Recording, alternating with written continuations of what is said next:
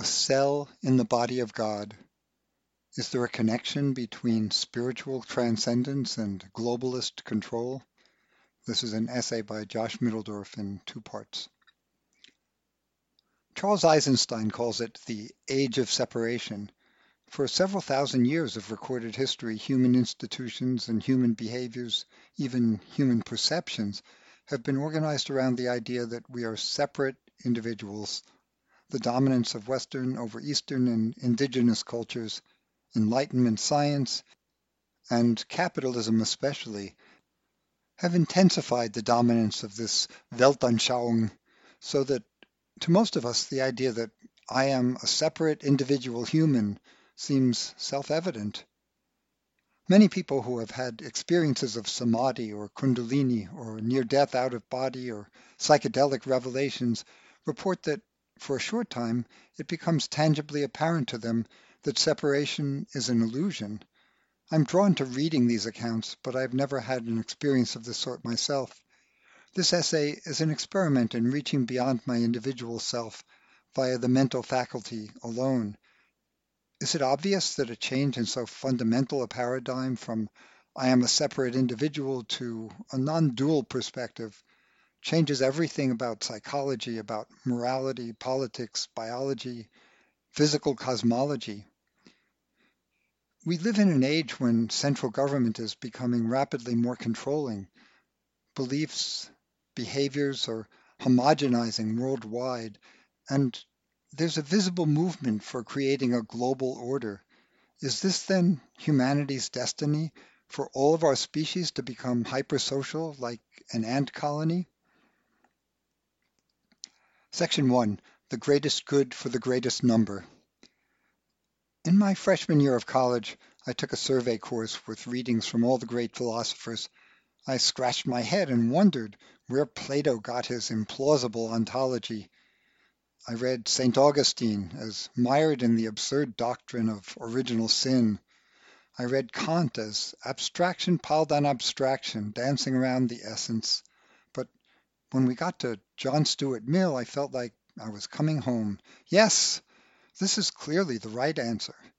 For Mill and for my freshman self, society is a collection of autonomous individuals. Happiness of the individual is the ultimate good. What constitutes happiness? In Mill's own words, pleasure and freedom from pain are the only things desirable as ends. Societies are formed via Locke's social contract. Individuals voluntarily exchange some of their autonomy for a rule-based order in the context of which they can thrive as individuals better than they could on their own. Essential to this system of thought is that there is no God-given morality, no Platonic good, no religion within the limits of reason alone. Pleasure is an individual thing, and the only rational way to define collective good is as an aggregation of individual pleasure. Hence, the greatest good for the greatest number was Jeremy Bentham's mantra, adopted by John Stuart Mill and articulated as a coherent political philosophy. I thought at the time that this philosophy was rationality itself, and that I had come upon it by my own individual powers of reasoning. Much later did I start to realize that I had acquired the utilitarian dogma by osmosis from the assumptions implicit in the pronouncements of grown-ups from whom I had learned. Today, I believe that psychology is transpersonal, that telepathy is happening all the time, that the thoughts in my mind do not necessarily come sui generis from my brain, the psychological ills that our culture treats as chemical imbalances in the brain are more usefully seen as sociological dysfunction, that, that happiness itself is a collective attribute of a family or community, maybe of Gaia. Section 2 major transitions in evolution. We think of a biological individual as an objective category, but the notion of an individual is an evolutionary variable. An individual paramecium engages in a struggle for existence like any other being. Lacrymaria is a hunter that senses its prey, extends a neck out to retrieve it, explores vulnerable angles, and strategizes about how to ingest, all without a brain or a nervous system. Lacrymaria is a single cell. But a cell of comparable size and complexity may be part of your body, given over to serving the welfare of a larger unit. These cells are specialized to provide structure, bone cells, or to transduce signals, nerve cells, or to filter toxins, liver cells. Each may be as good at what it does as Lacrymaria is at hunting bacteria, but they have pooled their impressive and diverse talents in service to a collective entity, an individual operating at a higher level of organization. Every second, 4 million of your cells die and are replaced by others. Most of these are blood cells, most of the rest are lining of the stomach and intestine, but there is substantial turnover in the skin and bones as well. You don't think anything of it. You're the same person because your identity depends on the relationship among many cells and not on the cells themselves. John Maynard Smith distilled and formalized the mathematical principles of evolutionary theory in the mid 20th century. His book on major transitions in evolution describes the history of life on Earth as the hierarchical assembly of functionalist systems at ever higher levels of integration. Life began with molecules that could reproduce themselves, but this was quickly subsumed by hypercycles, different molecules which mutually catalyze the formation of new copies of one another. The hypercycles collected into cells, and cells aggregated as bacterial films working their chemistry together. Then, only after three billion years, the cells began to pool their destinies in multicellular animals and plants. David Sloan Wilson theorized about levels of selection in evolution. Individuals are allied in communities that become powerful reproductive units in their own right, and communities are parts of ecosystems that are, in their own way, greater than the sum of their parts. Our living world is only partway through each of these transitions, so that evolution takes place on many levels at once. Selfish genes, selfish individuals, selfish communities arrayed in selfish ecosystems that compete for space and resources with other entire ecosystems. Parenthetically, I think of the origin of life on Earth as a major scientific mystery, and Maynard Smith's premise is only the most conservative hypothesis. We have yet to imagine a plausible mechanism, and in fact, it seems from our lab work and some simple computation that the simplest self-reproducing molecule is far too complex to have arisen by chance, even with the most optimistic assumptions. End of aside. Nevertheless, the idea that life has become more complex and integrated at ever higher levels seems sound to me.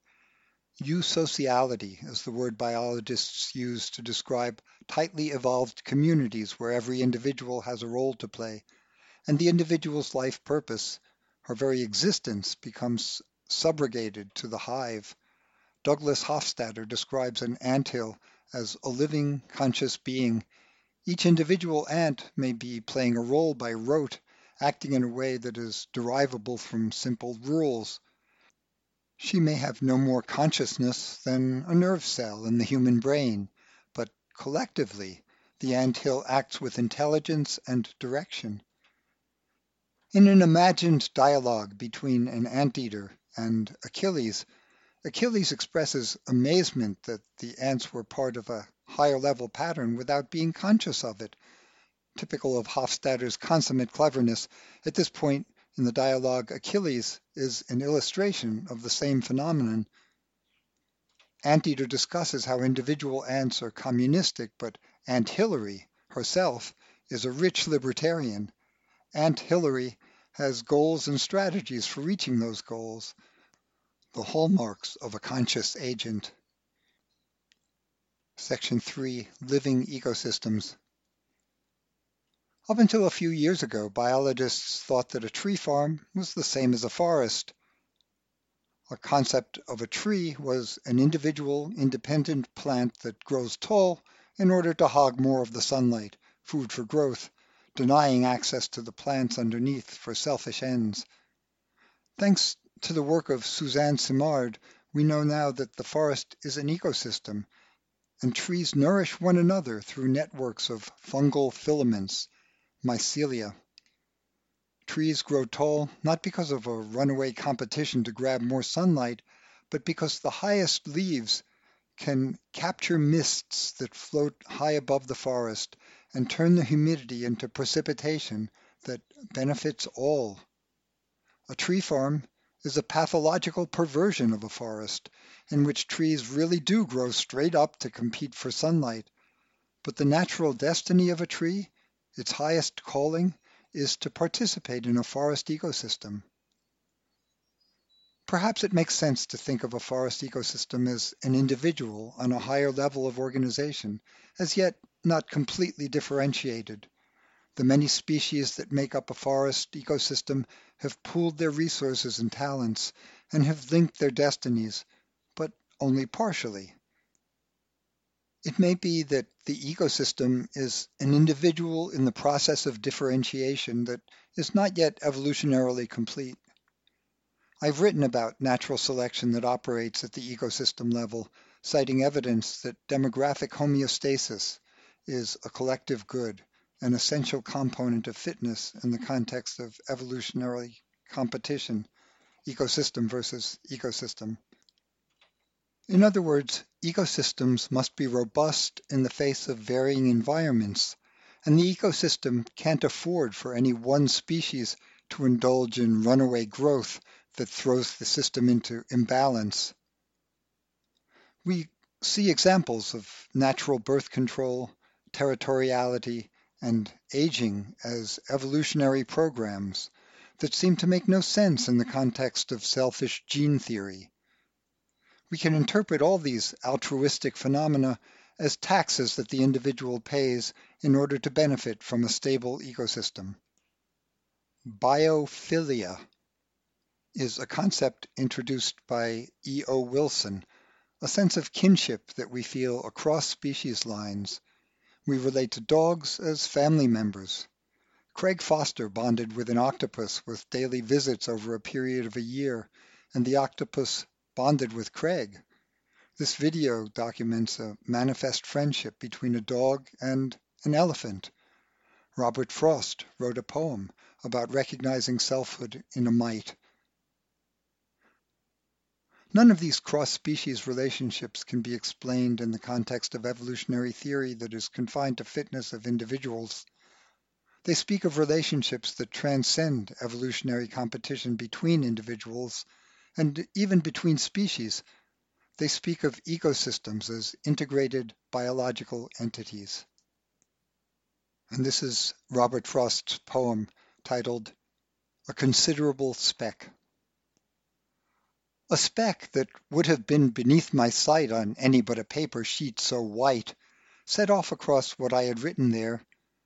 I had idly poised my pen in air to stop it with a period of ink when something strange about it made me think this was no dust speck by my breathing blown, but unmistakably a living mite with inclinations it could call its own.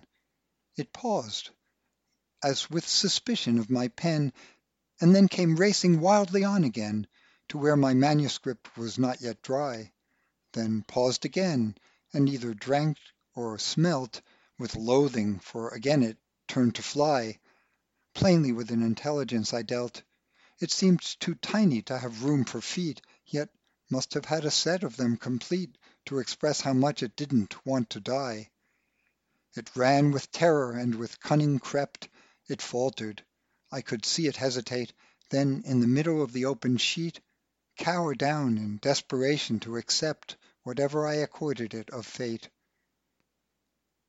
I have none of the tenderer than thou collectivist regimenting love with which the modern world is being swept, but this poor microscopic item now Since it was nothing I knew evil of, I let it lie there till I hope it slept.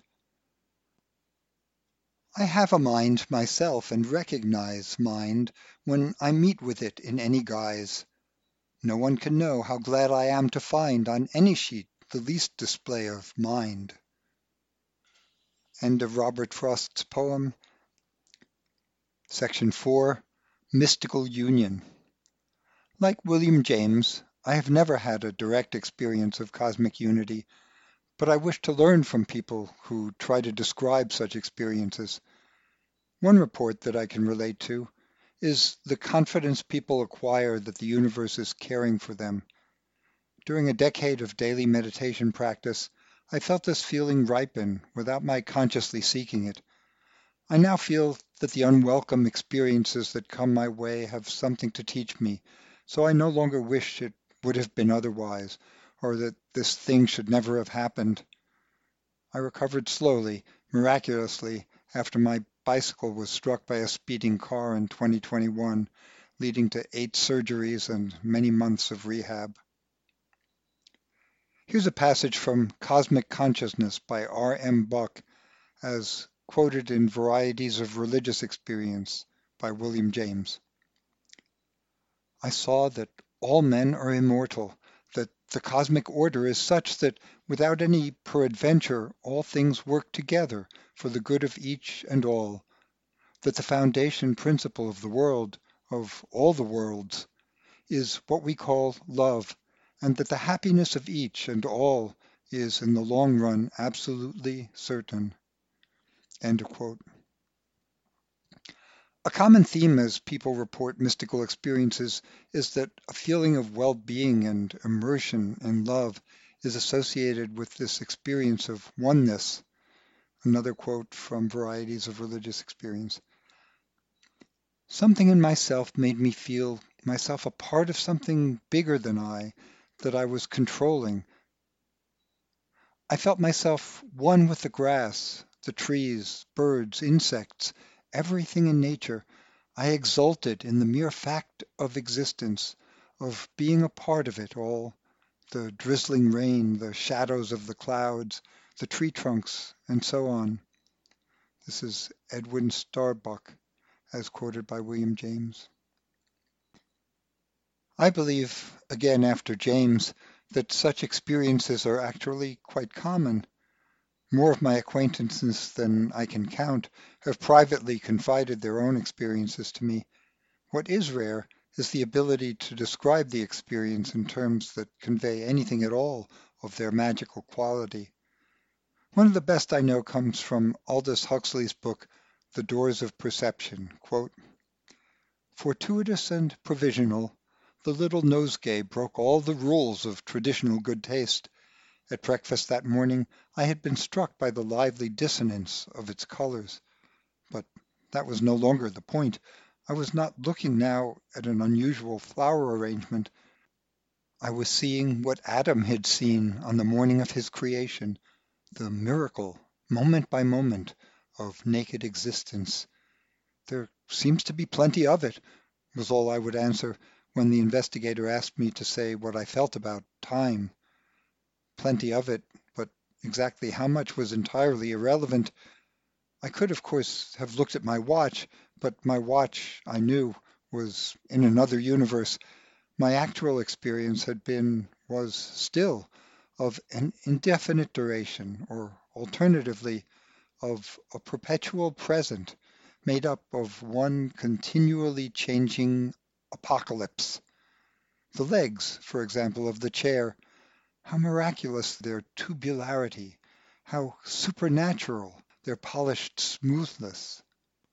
I spent several minutes, or was it several centuries, not merely gazing at those bamboo legs, but actually being them, or rather being myself in them, or to be still more accurate, for I was not involved in this case, nor in a certain sense were they, being my not self in the not self which was the chair. In congregational religions, obedience is enforced and the individual will is subjugated to a higher power that is represented by an agent here on earth, a pope or an imam or a rabbi, a prophet or religious authority who tells us how we must behave. From childhood, my instinct was to be suspicious of people who say that they speak for God, and I fashioned myself an atheist beginning well before puberty. But during a lifetime, I have outgrown resentment of organized religion and I can appreciate that rebellion against authority is only a first step toward freedom. When I feel most free, I am not asserting a stalwart independence, but heeding a call to action that, whether it originates within or without me, feels deeply authentic. Here's my poem on the subject. With discipline you've stayed temptation's pull, You've worked to do the right and noble thing. You realize one day your life's half full, Uneasiness, but too remote to sting. Good karma, you had reason to expect, Would bring reward some day for all your pains, But lately you're beginning to suspect There is no guarantee that justice reigns. Refusing others' rules, shunning convention, You freed yourself only to rebuild walls Self-discipline had not been your intention. Instinctual being from the distance calls. Outside your window float the singing birds. When freedom comes at last, you have no words. End of poem. Lao Tzu described a way of being that is effortlessly wise. The sage refines his instincts so that they encompass all his worldly knowledge and intellectual faculties and integrates telepathic connection to a larger source, then action comes without a decision, without an act of will. Oneness with Tao supports an intuitive mode of being that does not violate but transcends free will. Section 5 Childhood's End can human communities be eusocial? Are we evolving on a path toward eusociality?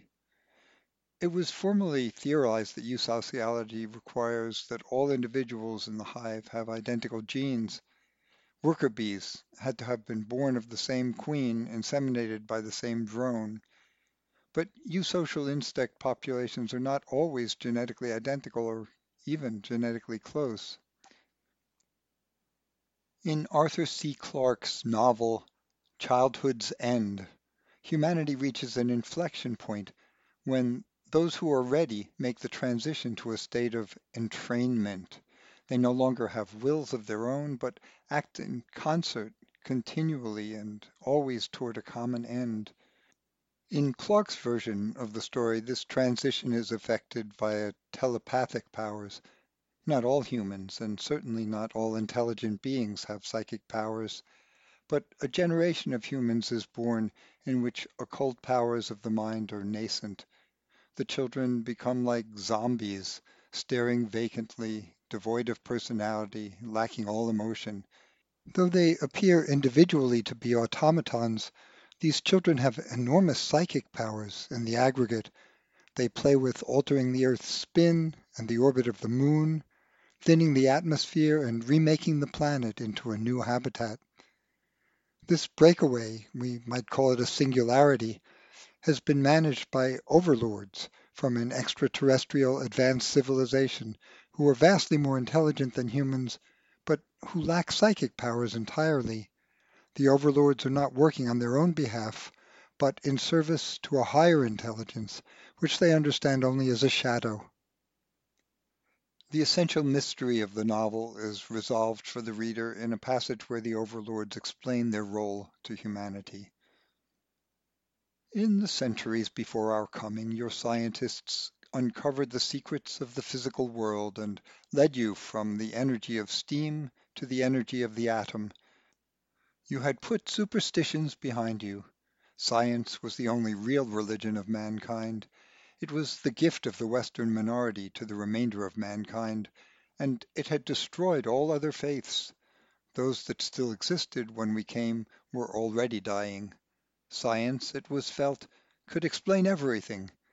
There were no forces which did not come within its scope, no events for which it could not ultimately account. The origin of the universe might be forever unknown, but all that had happened after that obeyed the laws of physics.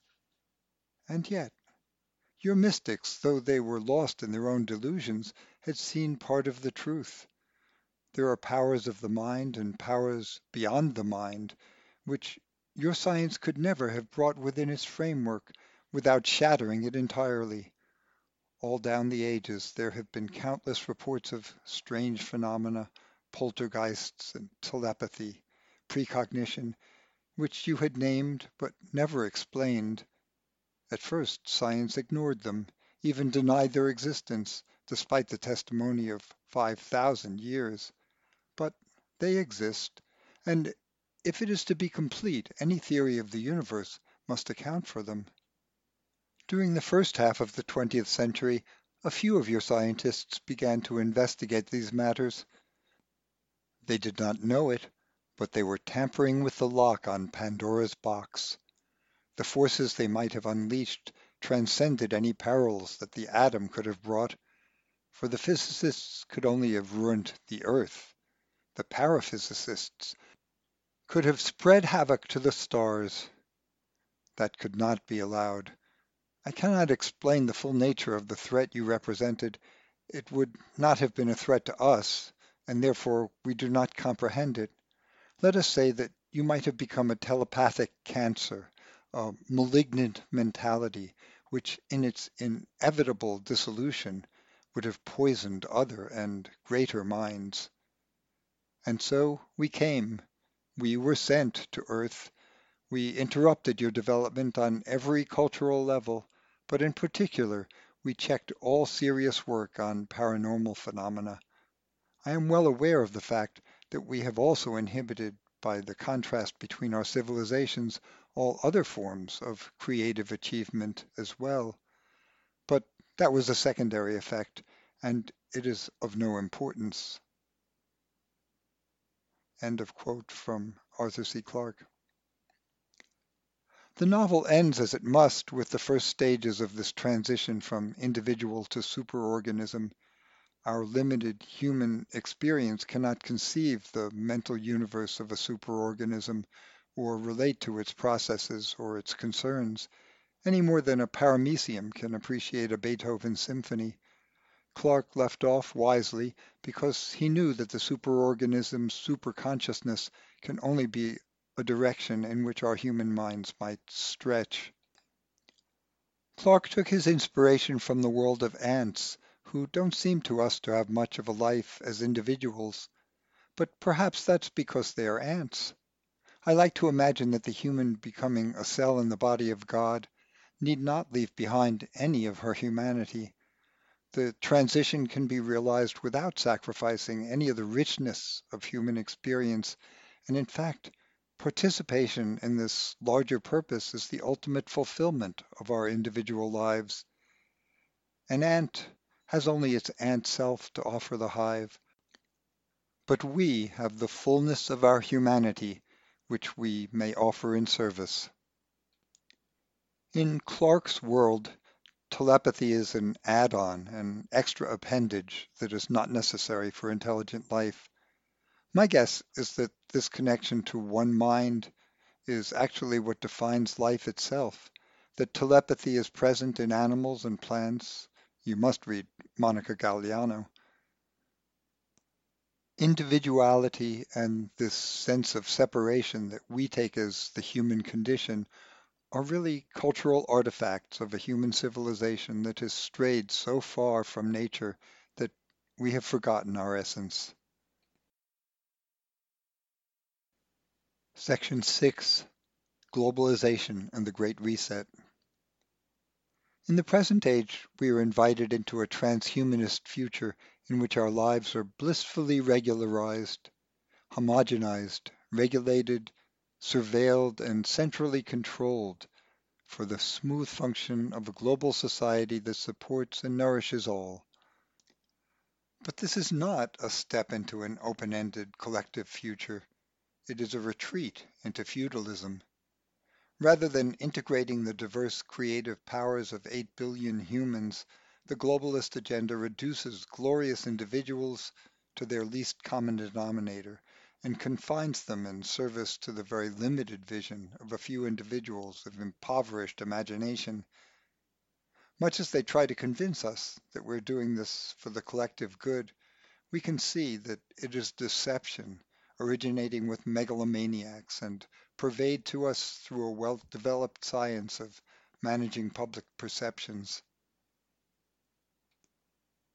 It is the endpoint of Edward Bernays' vision as articulated in the 1920s. Here's how Alison McDowell describes this brave new world. Quote, Based on what I'm seeing in the Web3 space, I'm picturing a new NGO culture emerging in which decentralized autonomous organizations, or DAOs, with a pretense of tokenized cooperative governance, manage legions of platform laborers, all tied to ledgers and wearable tech. Algorithms weigh individual needs against those of the collective and mete out payments for digital public goods production. Officials, whether they understand it or not, are setting citizens up to become precarious impact commodities for high-frequency option trading. One hand washes the other as the masses are made to power the matrix and build out digital empire. Everyone plays their assigned role in the spectacle advancing the plot without wrapping their minds around the game that they're in or comprehending what the stakes are. Close quote. Section 7, Tentative Resolutions. You don't have to become a slave or an automaton in order to serve a larger entity than yourself. Individual bees and ants are among the most sophisticated of insects. Ants have sensitive chemical senses and respond to hundreds of pheromones. Honeybees have a shared dance language that tells them where to look for flowers, and they have eyes sensitive to polarized sunlight that can be used for navigation in all weather. The point is that social insects don't sacrifice any of the richness of their individual lives, even though their lives are organized around service to a community. Likewise, the individual cells in our bodies have lives as rich as the Lacrymaria. Maybe blood cells are an exception. They are highly specialized to carry O2 and CO2. They do little else. But I like to think that biology is organized hierarchically and evolution creates ever new and higher levels of cooperation in such a way that experience of individuals at lower levels is enhanced at each stage of the process. Of course, I cannot know. After years of daily yoga and meditation practice, I have yet to have an experience of oneness. But I'll venture a guess that you can't have a healthy body without healthy cells.